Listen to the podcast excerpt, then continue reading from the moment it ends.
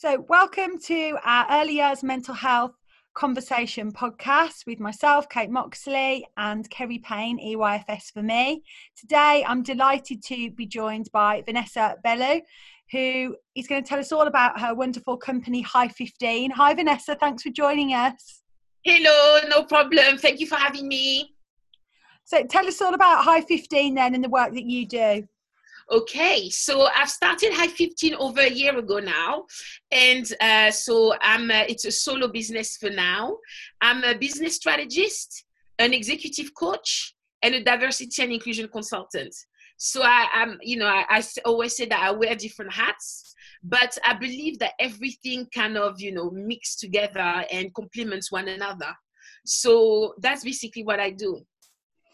Fab. So, um, for people listening, I met Vanessa when we did some work together last year, and um, I follow Vanessa um, on Instagram, and um, obviously you can hear Vanessa's wonderful um, voice and her energy, and kind of in real life, she's so so dynamic. And if you haven't already discovered her on Instagram, you should just go and check out her posts because um, you know like such a breath of fresh air and it's just so exciting i think to kind of be chatting with you today i'm really excited for you to talk with us um, I suppose sad that it's under the circumstances of the topic that we're going to talk about. Um, so um, we always start our podcasts with asking, you know, how are you feeling? Because in everyday life, no one in the busy world that we live, no one usually answers that question with honesty because we're all so busy. We just brush it off and say we're fine. But you know this podcast started from really um, you know encouraging people to think about and talk about um, things that they wouldn't ordinarily you know feel comfortable talking about. And i think the biggest one of that sometimes is is actually our feelings and understanding. And so you know we're really grateful that you have given your time to talk to us at this you know at this very difficult time um, and you know that first question is then how are you feeling? I'm good you know. So for me i'm excited. I'm very very good. So it's yeah it's it's it's a difficult time i would say for everybody but me because i've been waiting. I've mm. been here. I've been waiting for that moment to arrive. So i'm I'm living, if anything, I'm just like, I'm living my best life right now, to be honest. I'm, you know, of course, it's a podcast so people can see, but yeah, you know, visit my page. It's very vibrant, as you said, uh, Katie, uh, on high 15 underscore. Um, and it's uh, on Instagram. And uh, I'm a Black woman. Actually, I'm 80% African. 20% Caucasian. So I was born in Paris, but my parents are from the Caribbean. So of course, you know, uh, I think fruits of this of slavery. And so uh, I did my DNA uh, mix uh, recently, and that's who I am. So 80% African from different places, uh, mostly Nigeria and then Kenya, etc., and then 20% Caucasian from Europe. So this has been quite interesting, I think, in terms of identity, and especially now when you know we're talking about race, like it's nothing. I mean, not not that, like it's nothing actually, like it's um, it's a conversation to be had, but all the words that come out is just a wow you know in my 37 years of living we've never been in this situation. So i'm i'm very very well. I'm on the 9 out of 10 that is amazing. Well i've i suppose i've followed your instagram over the course of the week and and and you know i messaged you early last last week um in, in response to one of your posts and i think i talked about i think at that point um, I hadn't really looked within myself even when I'd messaged you um, and I I talked about um, ignorance and actually I hadn't included myself as part of that ignorance and I feel like gosh a lot has changed um, since I had that initial conversation with you um, mm. and you know I did um, a, a, chat with another group of people recently. We did like a well-being weekly chat, and there was a lady in there who is is going through this process at the moment. She she's never known who her father is, but she knows that she um, is mixed race, but she's got no idea about her heritage or anything at all. And so everyone was talking, like you've just said, about you know your family and all of this around your culture. And then they came to me, and in my Brummie accent, I was like, I don't know, I'm just I'm from Birmingham.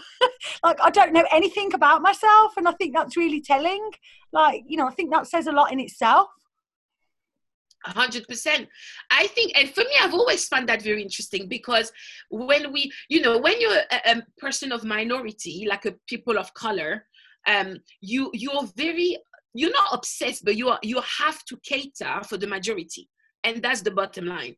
And me for me as that but my culture is so um you know i'm caribbean um you know of course you know so through food through music through the language it's so colorful. So this is why also it's so happy you know?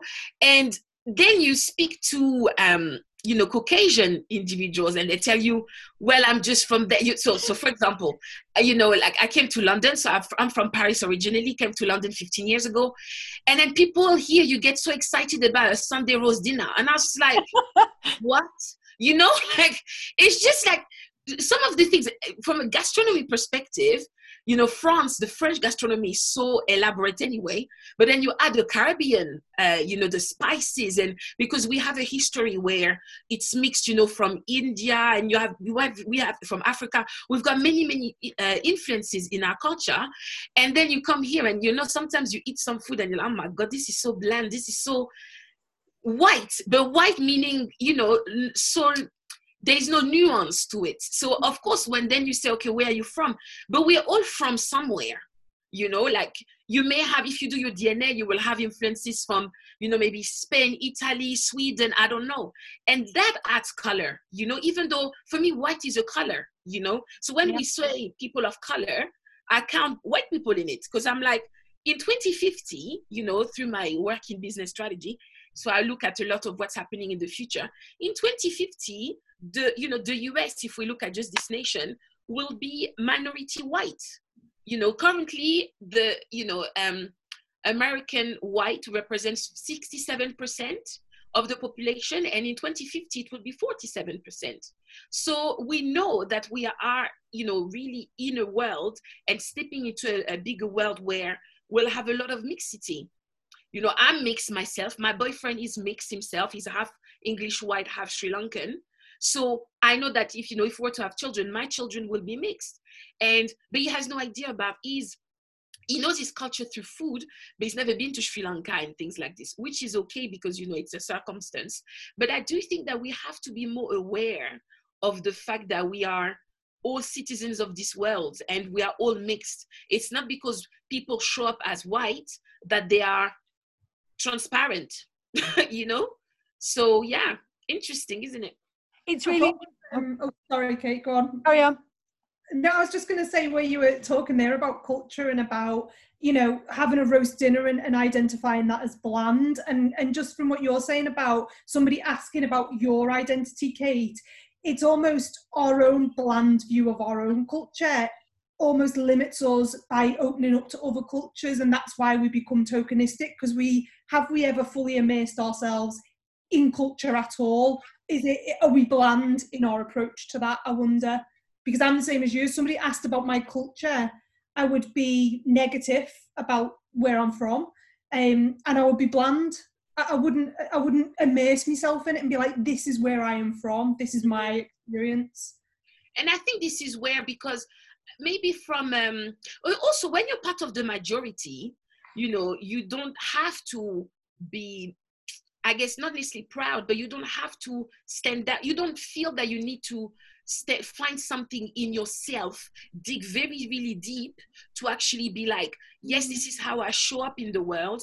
I'm not um, my image is not what's accepted or it's not what's popular, but I'm digging very, very deep. And I think from a mental health perspective, it's uh, it's very interesting the journey that you take um, as a, a person of color, because actually mental health is not something that we talk about in our culture you know mm-hmm. so that's another thing you know so but i talk a lot about it because i'm a coach but also because i've always been very uh, aware that I didn't want to be limited by my complexion, by my, you know, me showing up as a woman, me showing up as a black woman, me showing up as, I wanted to be seen as I'm a joyful, um, you know, with a lot of energy person. Do you know what I mean? And I'm very damn well good at what I do.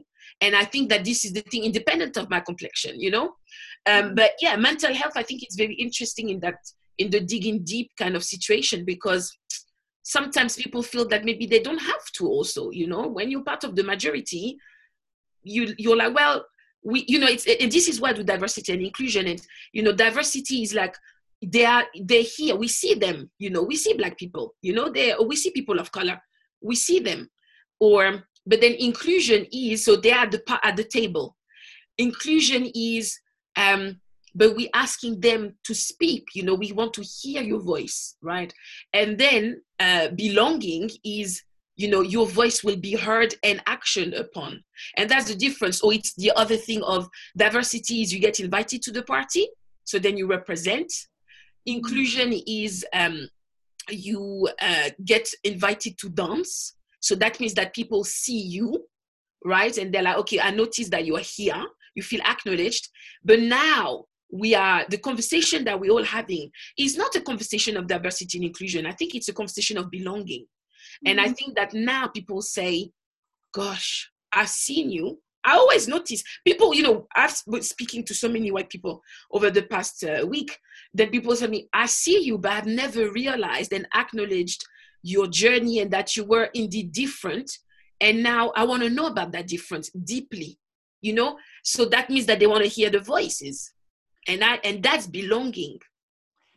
What you've just said just kind of sums up how how I I suppose what I have experienced and understood over the last week. So, you know, people have said to me when I've because I've written a blog about and you know I thought being racist which sounds ridiculous when I say it. I thought because I knew I wasn't racist, because I've always taken care of and worked with people from all sorts of different cultures and backgrounds, I thought that that was enough. And having that wake up call, actually, really, that wasn't. And what you've just kind of said is people, people in response to me have said, but of course you see people of colour. Of course, yeah, I've seen them. That is, as you just explained, that diversity and inclusion.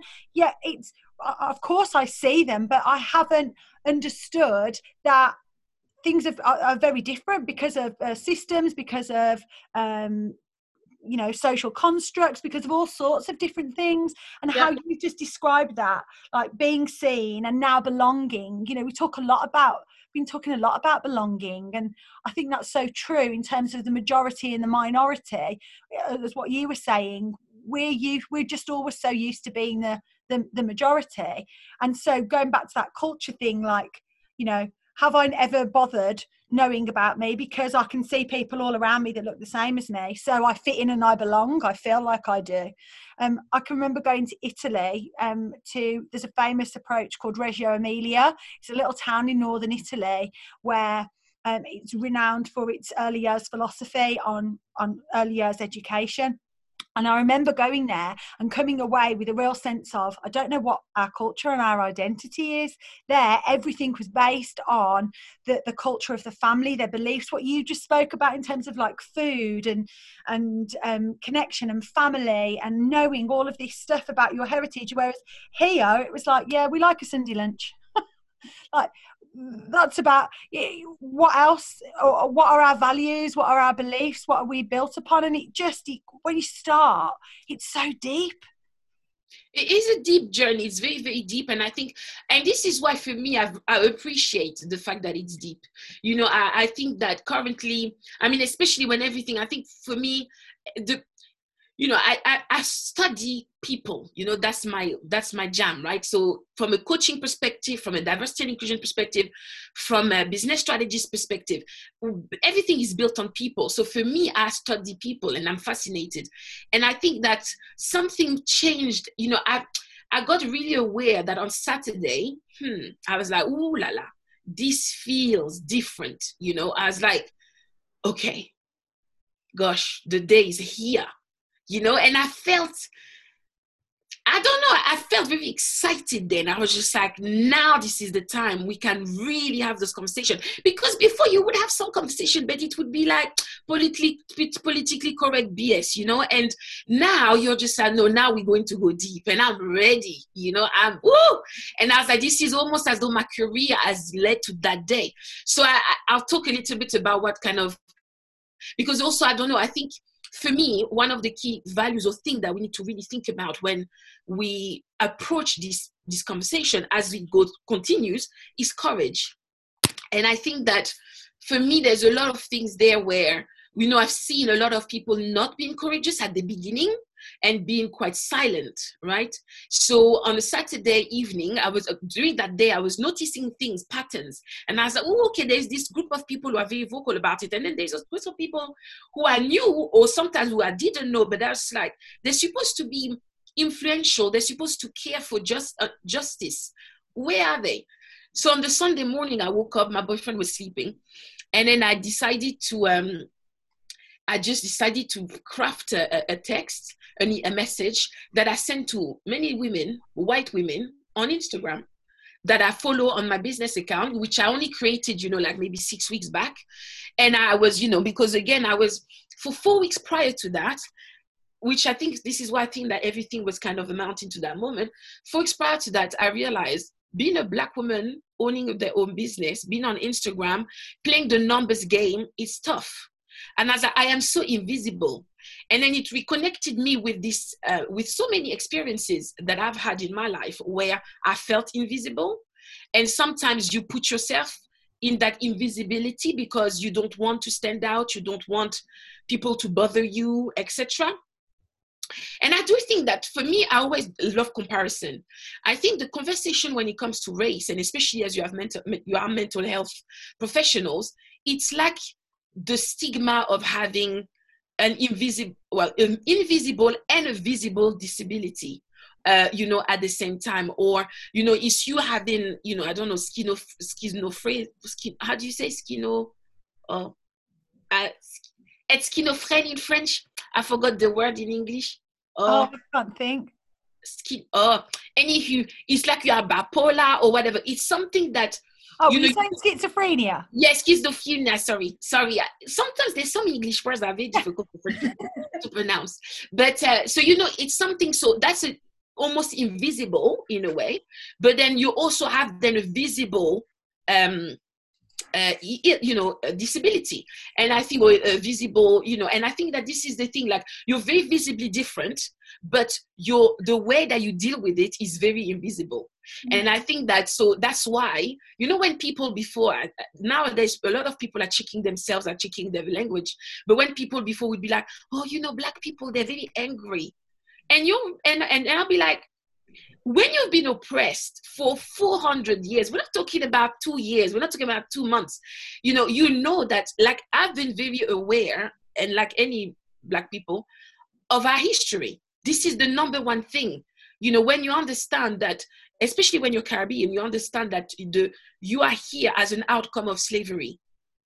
So you know that your people your ancestors were considered as not human. They were considered as animals. They were you know like it's quite difficult still to then be able to actually stand up and be you knowing that and you know and collaborate you know with white people because you do sometimes this is why you say you we see that people are angry black people are angry or silent because you you think that okay in order for me not to stand out and do my life and live my life peacefully let me just be silent and take it take the microaggressions and oh it's okay you know like this like or you become this person where you're just like like you be you behave a little bit like an animal because you're so angry and you don't understand that the, the injustice of the whole system you know so from from back then but also today when it comes to police brutality, but many things. Recruitment. You know, there's a lot of things that we've not covered yet because people are not ready. But we're getting there. You know, soon I can see that people are going to start thinking about, you know, okay, yes, okay, what what does this mean? Do I have a again, if diversity is having people of color on the table, around the table in the room, um, you know, is collaborating with people of color. It's not because we're black that we're stupid. It's not because we are people of color that you stu- that we're stupid. You know, Kate, you met me. I was the leader of that day, right? We were, you know, and my color then didn't really matter because you just actually I remember we connected, and this is the thing: we have a, a, a radar you know, as a black person, I've got a racist radar. So I knew straight when I met you, I was like, this this woman is fine. Do you see what I mean? I knew that as I know you're a white woman, but I was like, she's not racist. You know, we connected on the slides. You know, I remember we were just yeah. chatting. And then after that, we just bounced off of, I was, oh my God, this is really good what you did. You, you know, you delivered it, da, da, da. Then you were just complimenting me on my work. And that was an even relationship. But realize that not everybody is like that, right? Mm-hmm. And I think that we are very aware of that as being a Black person. And depending on your experiences, we are very aware of the fact that we may not be treated the same everywhere. And that is the sad thing. And I think that this is why now people are actually realizing, everybody's realizing, oh my God, I may not have treated a Black person or people of color the same because, and not because uh, I meant to, which is even worse, but you know, just because this was the system. But then at the same time, I'm very concerned at the moment, to be honest with you, about the mental health of Black people that's a big big thing at the moment where i'm really you know i'm reaching out to my people to my black friends because a lot of them are silent right now still because they can't believe it. We mm-hmm. didn't ask for this reconnection now. Nothing you know I, I, this morning i was talking to a friend actually a black friend and i was she was like vanessa i feel i'm tired and i'm very also angry. Now i do not want to when people tell me i didn't see color i'm like no you saw You know, like, come on now, let's not you know, as you said, Katie, you know, like you realize, I think the penny dropped, but I think the penny is also dropping for, I think, people of color because they realize that maybe they had to silence their own self to be part of the majority. You realize that, um, I don't know, I think that there is this idea that they, they just can't believe that this is happening right now because we're not ready. A lot of us, I'm ready. As I said, for me, I'm, I'm yeah. rejoicing. If anything, I'm singing.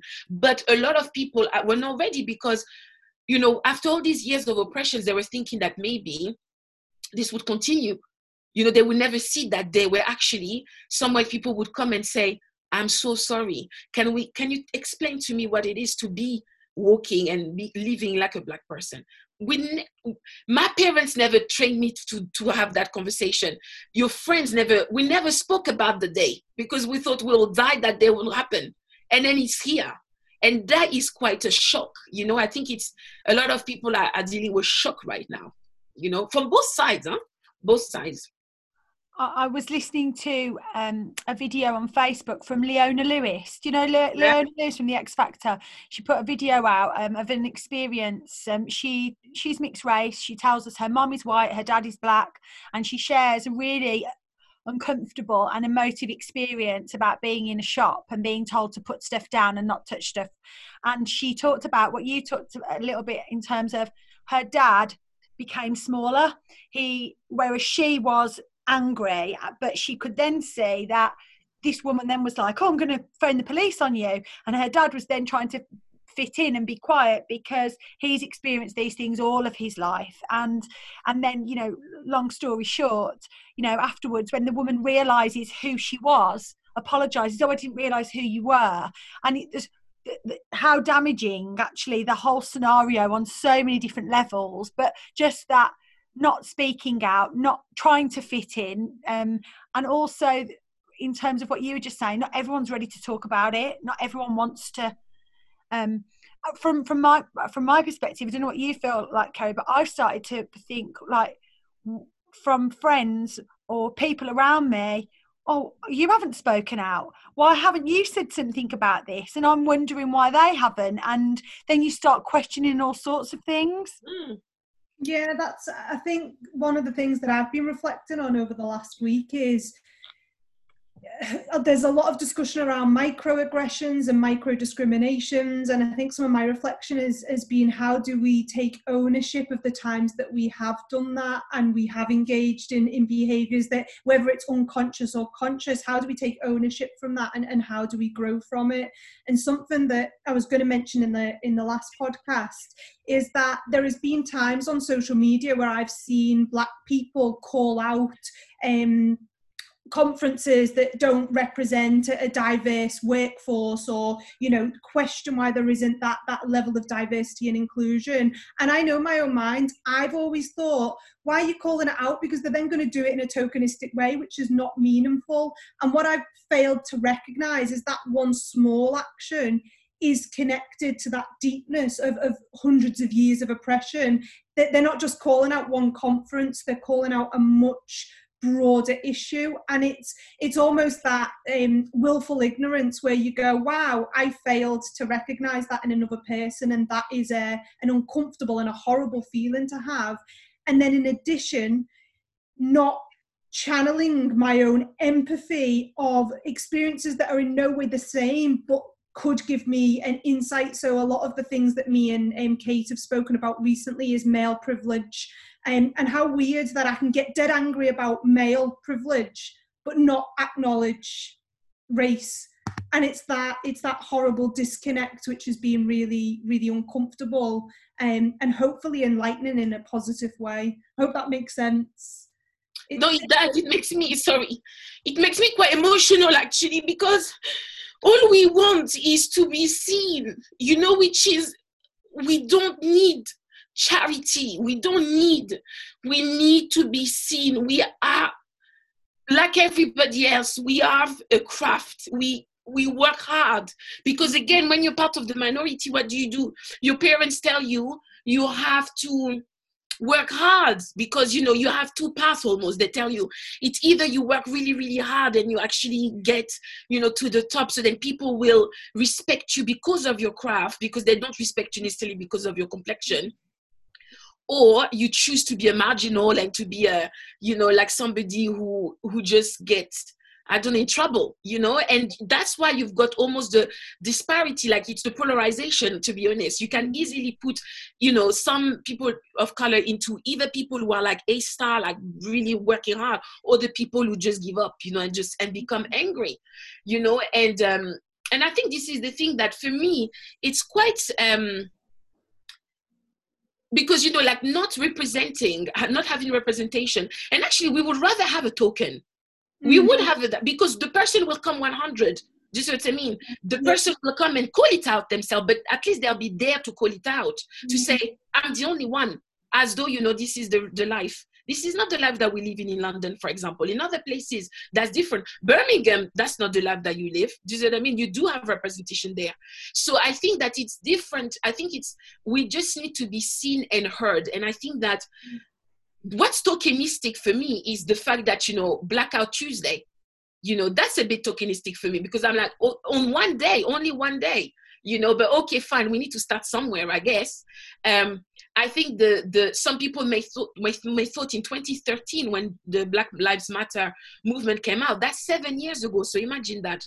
You know I, so the cycle of change from that black lives matter july i think it was 13th of july 2013 or something like this to now it's taken time for people. I've spoken to um, a woman who I, when I did basically my thing where I was calling out people, so white women only, I was calling them out for one thing. Of the one who were not talking about it, I said, I need you to put it on your feed. I mm. just need to because you are. Um, you know this is a business and you need to raise awareness you've got an audience this is not a black people issue this is not a personal issue it's a society issue you're going to fish for clients who are people of color so talk to us as well. And then the other side was people who actually did post around. Uh, I was looking at their stories, I was looking at their grid, and I was complimenting them. And I had a live, I did a live with a woman who um, she was really saying, I reached out to her because I said, Thank you very much for acknowledging that all lives matter. You know, we know that. We're not saying that, you know, if anything, we knew it all along. You didn't know that we pa- was part of the all because you just see us as part of the all. But we're not, if we are part of the all life matter, then treat us the same. But we, you don't, you know, not everybody does. And actually, the people who do, it's a minority. Because, and that is also, um, it's down to unconscious bias. That's the bottom line. So, this is why I'm not mad at people personally. I'm not angry at people. I'm just sometimes when I hear stories, and again, you know, I've spoken to over 50 white women last week and at the weekend, I think it's been very emotional sometimes to listen to the lack of understanding and especially for me when i hear that people are you know exactly they are the ones who are really fighting for equality and i'm just like well then make the equality intersectional you know because mm-hmm. otherwise if you win but I don't win, then we lose because I'm still a woman. Forget the, my color, I'm a woman. And I think, and you know, in some, I work with businesses also. And I think in that case, you can see that they're really fighting the woman's story, the woman line. But then again, diversity is zero to none there, you know? So I'm glad that finally then it's, then there is, a, at least we, we can have a conversation, you know? Mm, yeah. One of the things Kerry and I have really been talking about is how can we keep this going now this conversation like you said like the you can sense that we've we've kind of said like it feels like there's an, an awakening people are really um questioning and and you, definitely you can feel the shift.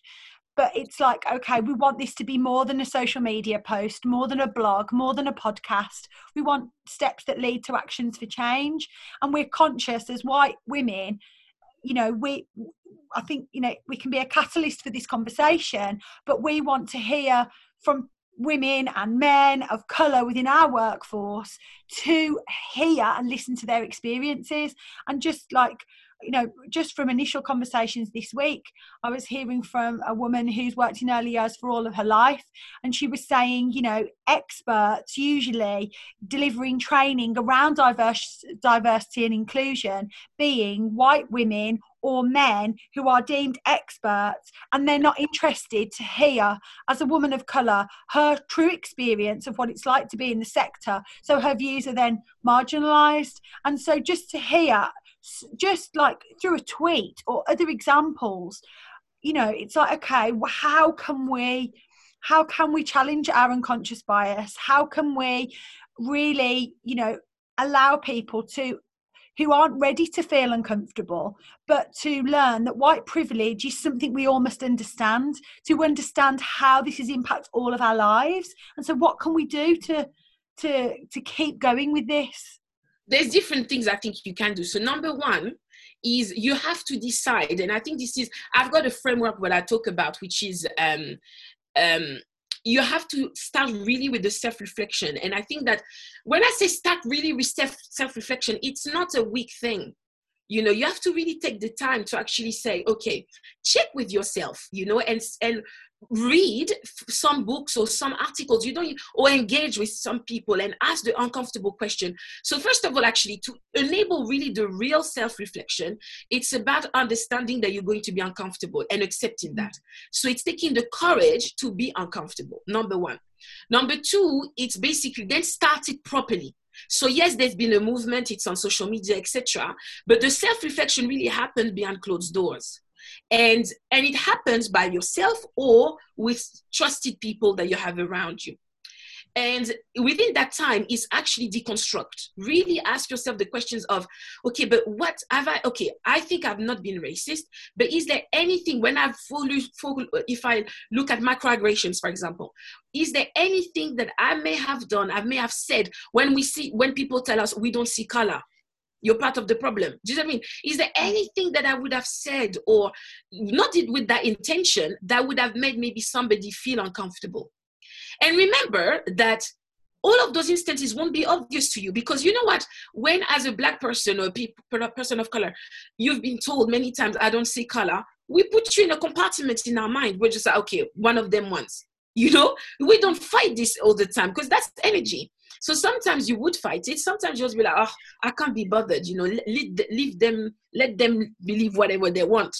Um, and so you may not realize it's not only when you got called out that actually you may have said something that was not okay. Do you see what I mean? So check that. Then self acknowledgement because after self-reflection and actually saying okay yes so then you have to highlight those moments almost on the map you know on a paper whatever and then you then say, I acknowledge that in this situation, actually, I didn't show up as the anti-racist that I want to be. Mm. But actually, ask yourself first of all, do you want to, you know, do you want to be an anti-racist? I guess that's the first, first, first question. But then self-reflection, then self-acknowledgement. Actually, I didn't come up, I didn't show up as the anti-racist that I want to be. But why? I was not aware. Or I chose, because this is part of the self-acknowledgement, I chose not to be aware. Okay? Then after that comes self forgiveness. when you have a realization of, you know, as Kerry, you said, you know, you saw that post and you're like, oh, they'll use that token, da, da, da. You have to forgive yourself because otherwise you won't move on. You'll be paralyzed. You know, nobody, I don't want people to be paralyzed. This is why I'm engaging with all of these, you know, people to say, I don't trust you. That's the bottom line. I don't trust that the work will be done if people like me don't actually show up in your DMs. If you don't come into my DMs, if we don't have a conversation, I'm and I don't trust number one.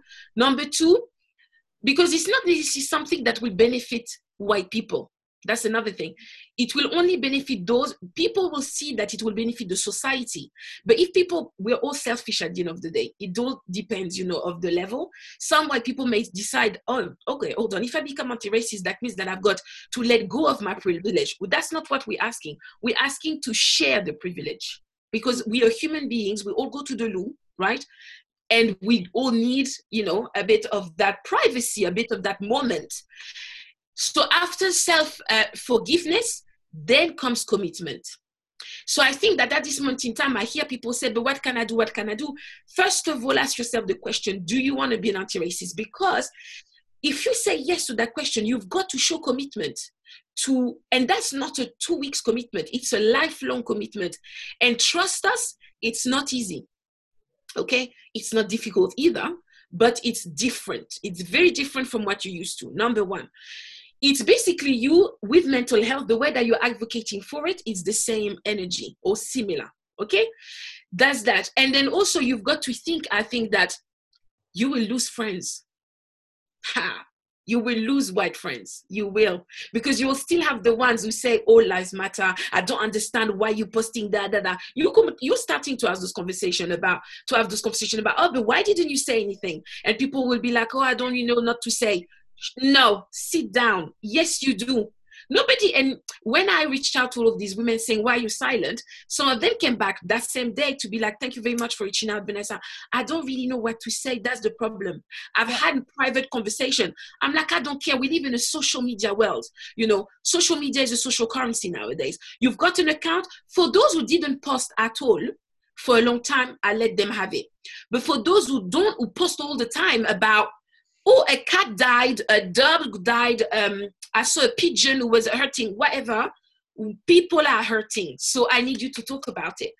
And of course, some people were just like, gosh, you know, um, I'm realizing that some of other people have not talked about it. Then I'm like, okay, then ask them the question. Be if you're being uncomfortable with yourself, you've got to be uncomfortable with others, right? And then you've got to put your you know your money where your mouth is meaning two ways because it's an english expression uh, uh, that i know. So money where your mouth is that means if you believe that we should live in an anti-racist world that means that uh, because now you understood that being silent is being complicit to racism. Mm. that means that some of your friends some of your family may not be your people anymore. Are you mm. ready for that? And second is this idea put your money where your mouth is well collaborate you know, give back in that sense because we all need to eat. And I'm saying that for me, I've been really blessed because I work with corporations and my rates with corporations are, you know, I, I, I get paid well, but also because I'm respected for my craft. But I know that this is not the situation for a lot of, of, of people of color that always undersell themselves because just to have something, you know, some money and is this fair? No, because, you know, especially when you will have actually Black people or people of color really doing the work. I'm an accredited and qualified coach. I've got two master's degrees. You know, I'm not, somebody didn't find me on the street and say, Vanessa, here are your three titles. You see what I mean? I've worked all my life for this.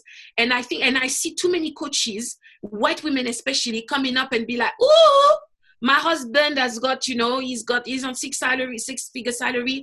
I'm a bit bored so who wants to you know i've got a bit of experience in hr i'm going to coach you. No boo boo go and do your accreditation and your qualification. Do you know what i mean? Because that's not the mentality we have. Maybe we should have it but we we're not frauds. And you will highlight and you will see the frauds in your surroundings. And you'll have to ask yourself do you want frauds? And that's tough that's a tough question to ask. So I think that for me, it's about the self-reflection. Do that very, very properly. Because otherwise, because this will dictate the next 10, 15, 30 years of your life. and I think that's something that we we've talked about in depth over the last week. One of the conversations we were just having yesterday is that um, particularly obviously Kate put this blog out and almost took that step into a public domain, a social media domain, and was like, actually, I'm putting it out there and, and trying to raise awareness of my own self reflections. And, and I, I, think where our fear was is that we don't want it to become siloed and that people are off doing all these different things separately. Actually, it's about that wider collaboration to go through those different stages that you've explained. Um, and earlier on, when you made that point about actually we want to be a token, the only way we're going to move beyond that is by paying more and more tokens time and time again. Exactly until it becomes so normal that then it's not a token anymore. The word won't even not, you know, be noticed anymore. And that's the first time I've ever thought of that. I've never thought of tokenism as leading to positive actions. It's that mm. really kind of like, ah, oh, don't use tokenism as an excuse. That's what I've eh, yes, just realized. Like, yes, exactly, because it's not the word. For me, it's a conscious decision. So I say, so I was speaking with somebody yesterday and I said, listen, for me, this is simple. Anti-racism, it's like you wanted to lose weight. And white women or women in general understand this very clearly. So it's like you have the pot of Nutella. I'm making it conscious to be black, by the way. The pot of Nutella on one side, 70% or 80% bitter dark chocolate. Okay? you still want the chocolate, but you're thinking, okay, I really want something chocolatey in my mouth, but what do I do? The Nutella, but actually, my goal in my life is to lose five pounds, 10 pounds, 15 pounds, whatever. And or I can have my 70% chocolate. You then, based on what is it that the goal is and what you chose and committed to do, you make the decision, right?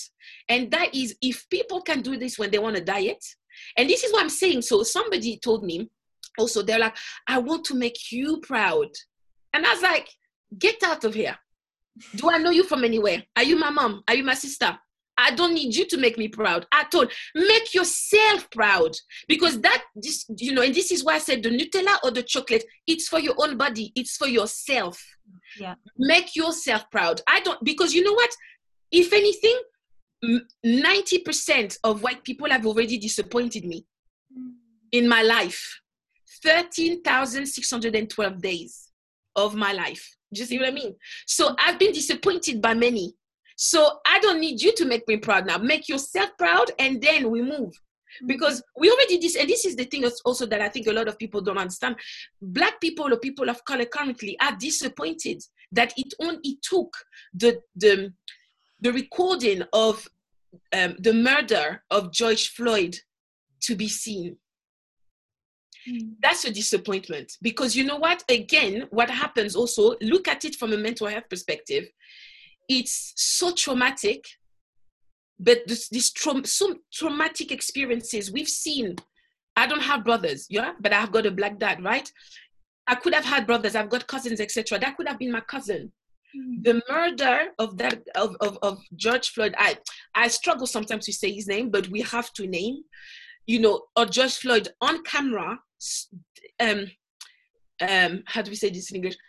Killed such like an animal for people to realize. You know, you, then you're like, this adds another level of trauma. Because mm-hmm. then you're like, wow, it's only when they kill us like animals that you guys understand. Wow. Do you see what I mean? And I do think, and it's not about shame, it's not about being, um, you know, shaming people, but I think it's a big thing that's playing on people's mind right now. Mm-hmm. Me, I'm focusing on the positive in the sense that I'm like, okay, I'm looking at the future and I'm here to build the generations for my future children. So I'm just like, okay, if this is what it took, then let's acknowledge this, but let's move. But a lot of people can't move on from that.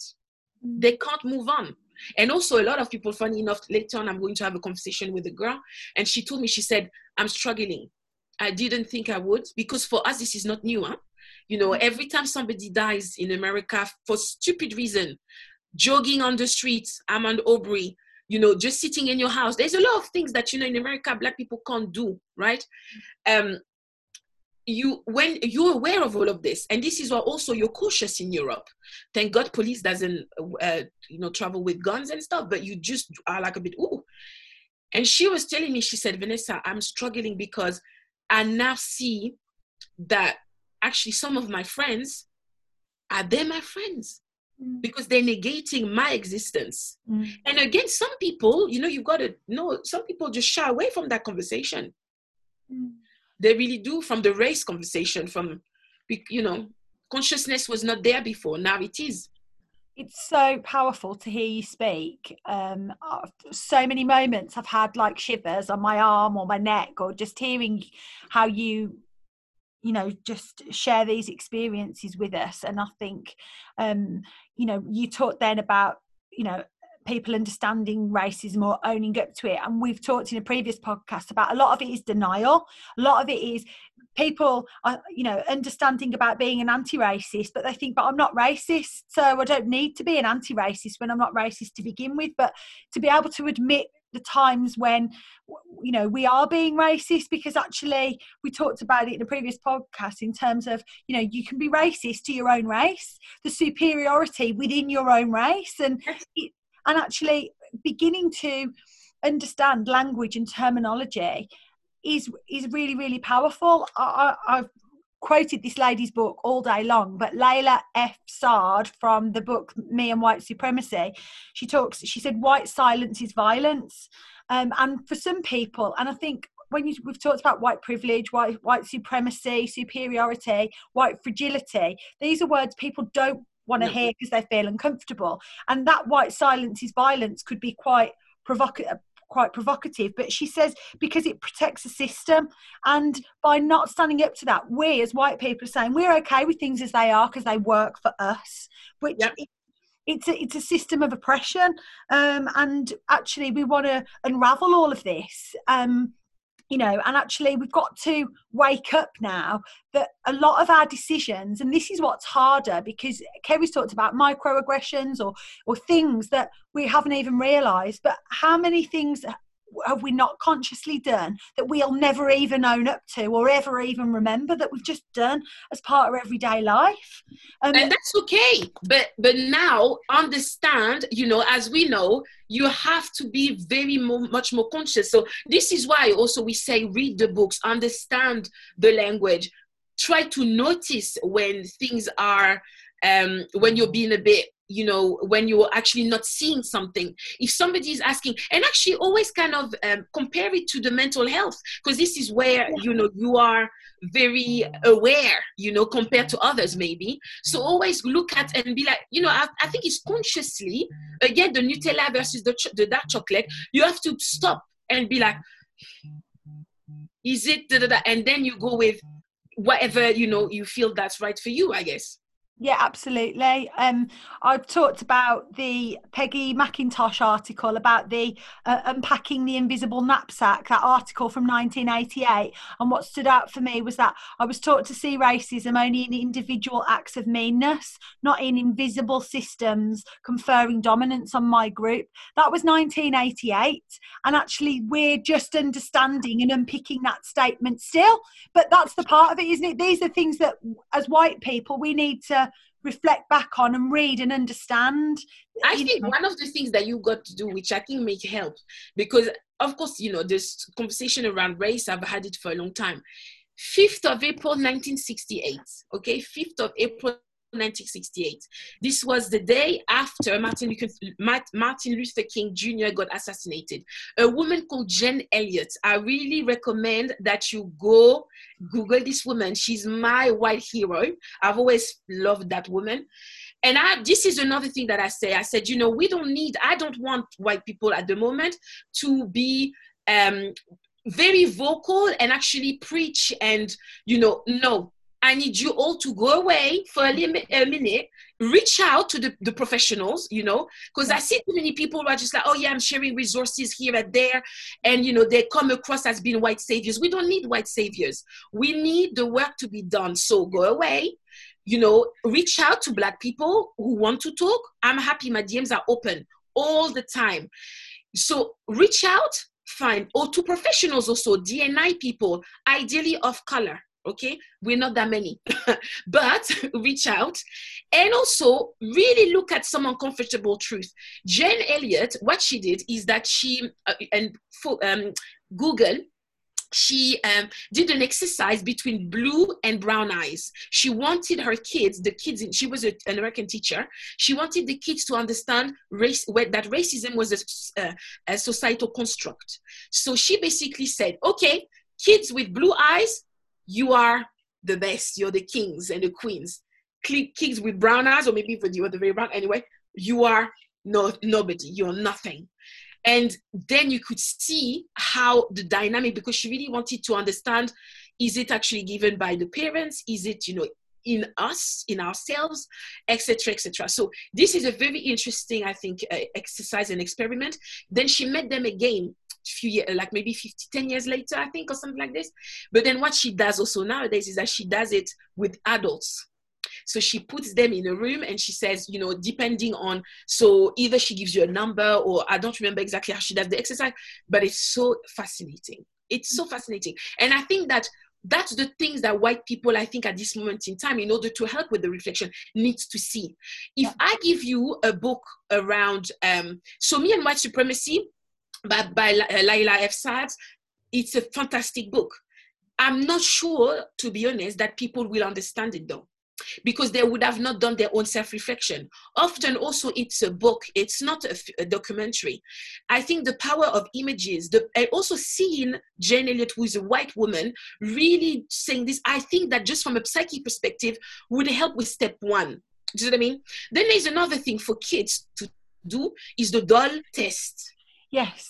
You've seen the doll test, so you may be aware of it. Yeah. And that's in uh, 1970 we're talking about it. So this is why, again, from us 2020, that's 15 years later, we're just like, oh my God. But actually, this has been going on for a while. There's been little things like this. Big companies didn't get it right. Big companies still don't know sometimes about those things. So don't be too harsh also on yourself. This is what I'm also saying from a mental health perspective. Be kind. Be kind because we start. You're starting. This is day six for you guys. It's yeah. like you, know, you don't even know how to walk. You just came out of the womb. Do you see what I mean? So that's it. And this is what I'm saying. Let other people carry, or not carry the pain, but help let other people also who kind of know what they're talking, not kinda, know what they're talking about, guide you if they choose to do so. Right? Mm-hmm. Because yeah. not everybody, and this is why I need, I need, people to understand, not every black person is geared to actually have that conversation. Yeah. I'm a coach, and even I get emotional, right? Yeah. Not about my own experiences, because you know I clap back every single time. But I get emotional when I hear the the um, you know when Kiri is speaking, I can hear the pain. You know, mm. and I'm a human being, I'm an empath, right? So of course I feel the pain. But mm. for me, I'm so happy. Again, going back to how am I feeling? Even though I got emotional, I love to cry, by the way. I'm still very excited and happy that you know we have an opportunity to change the narrative. Mm. Absolutely. I I mean, we could listen to you speak um, and hear you, what you've got to say all day long. And maybe in the future, we could revisit and come back and do another podcast because I know just how powerful this has been for me sitting here talking with both of you. And I hope that it will be powerful um, for other people as well. So, so um, but when it comes to mental health, if you need it, like, you know, maybe invite me to one of those things. If it's about race and you want to unpack it with the group, I do think that it's, it's quite therapeutic to do that also with a woman of color who, you know, I'm, I've done my journey on that. Do you see what I mean? So now I'm looking at solutions and actions, you know, I'm not navigating my own feelings regarding my race, if that makes sense. And I think there is power in that to, uh, so yeah, invite me. I don't mind. Oh well, yeah. I mean, it's just it's been fab, Kerry, hasn't it?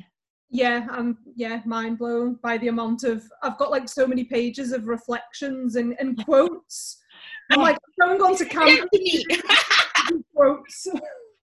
Can you send them to me? I I love uh, you know I do. It's true I speak a lot, don't I? But I'm very passionate about the subject. But you know. But I think it's I think what you've done is you've because we're thinking about who's going to listen to this podcast and, and we do have a sector you know we work in the early years it's a very undervalued sector in general um there's there's not much room for voices from our from our young um, or our educators and i think the fact that the, that we've taken that time today to really go let's unpack this a little bit and make it accessible because something that me and kate spoke about yesterday is some of our fear and some of our nervousness is that we feel that the body of knowledge or the history we're, we're still learning ourselves and we're thinking well if we feel like that how do our practitioners that are out in, on the shop floor every day working? And and they're so they they are shamed and berated continuously. Yeah. they're a disrespected workforce. So i know this topic of race they will go not even opening that kind of worms because we will we will come under fire in some way. And so this opens up. Actually you know you need to be allowed to be vulnerable here. Yes. Um, because you're so important in the impact that they're, you know, we Laura in the last podcast, they are there to shape the next generation of children. So we have to give them space to be vulnerable. And we need to look at the, the representation within our sector. You know, I was saying I teach on, on university modules and they're, they're diverse groups, but are they getting are they getting the right the right support to to have a voice. So it, there's lots of reflection points i think and there is. And i'm I, am i am dedicated to this you know i'm committing now my time most of my time to this conversation. So seriously i'm very happy to support in uh, any capacity that i can because i'm I, am i am a fan of the new generation. That's why i do my work you know. Mm-hmm. I, I you know i know that my ancestors you know were a fan of me do you see what I mm-hmm. mean? Yeah. And that's why they did what they did. So I'm doing this for my for the next generation. So it's uh, it's very important, and I think you have to look at it from the kind perspective. You have to. And I think that when we were talking about I don't see color, I see color, it's almost not seeing that terminology on such a surface level. It's that yeah. I see colour because I see culture, I see clothing, I see attitudes, I see customs, traditions, and um, interests. Like it's actually we see colour because we want to see beyond um, exactly. into that, that those different and diverse cultures. So I almost kind of feel like I see colour is such an important thing. Because yes, it is because you acknowledge the, the the difference, you know, but not in a bad way. It's the multiculturalism and you're like oh i do this. What do you do? And mm. that you know a lot of people said and this is a, I guess my last few words a lot of people said oh i don't know what to say. And i said we're not animals. We are human beings. I've seen what hap- what's happening. How are you? Mm. leave it there. Leave it there. And you don't have say again and I was just going to say, you've talked, to, you've related it all the way back through to mental health, and and actually one of the things that I advocate with mental health is that you know you don't have to fix the problem, you don't have to be the solution. You just have to hold that space. You just have to care. You just have to genuinely and authentically just hold that space with somebody. And I suppose it's it's reminded it's those messages. Just just showing up. You don't have to have the answers. You don't have to even talk. You just need to hold that space. But you do need to talk. now you do need to talk. So it's holding the space. Yeah. The on this subject, hold the space for yeah. the you know mental health of people of color who are suffering right now, and also for you know white people because they are. But it's also have conversations, you know, and think about that. It's not going to be an easy road. Mm absolutely not. Um, in Layla's book, she talked about. I've been listening to it on Audible, but what she was talking about was that there were people that had book clubs of it, and I thought, oh, you know, that's what we're talking about here. This nice, safe space to create these environments to have these conversations. So, how can we, you know, continue that narrative? Um, and just kind of before we finish, um, we've talked about your Instagram account, but just waking up this morning and reading your um, you know, t- getting mentally ready for another week.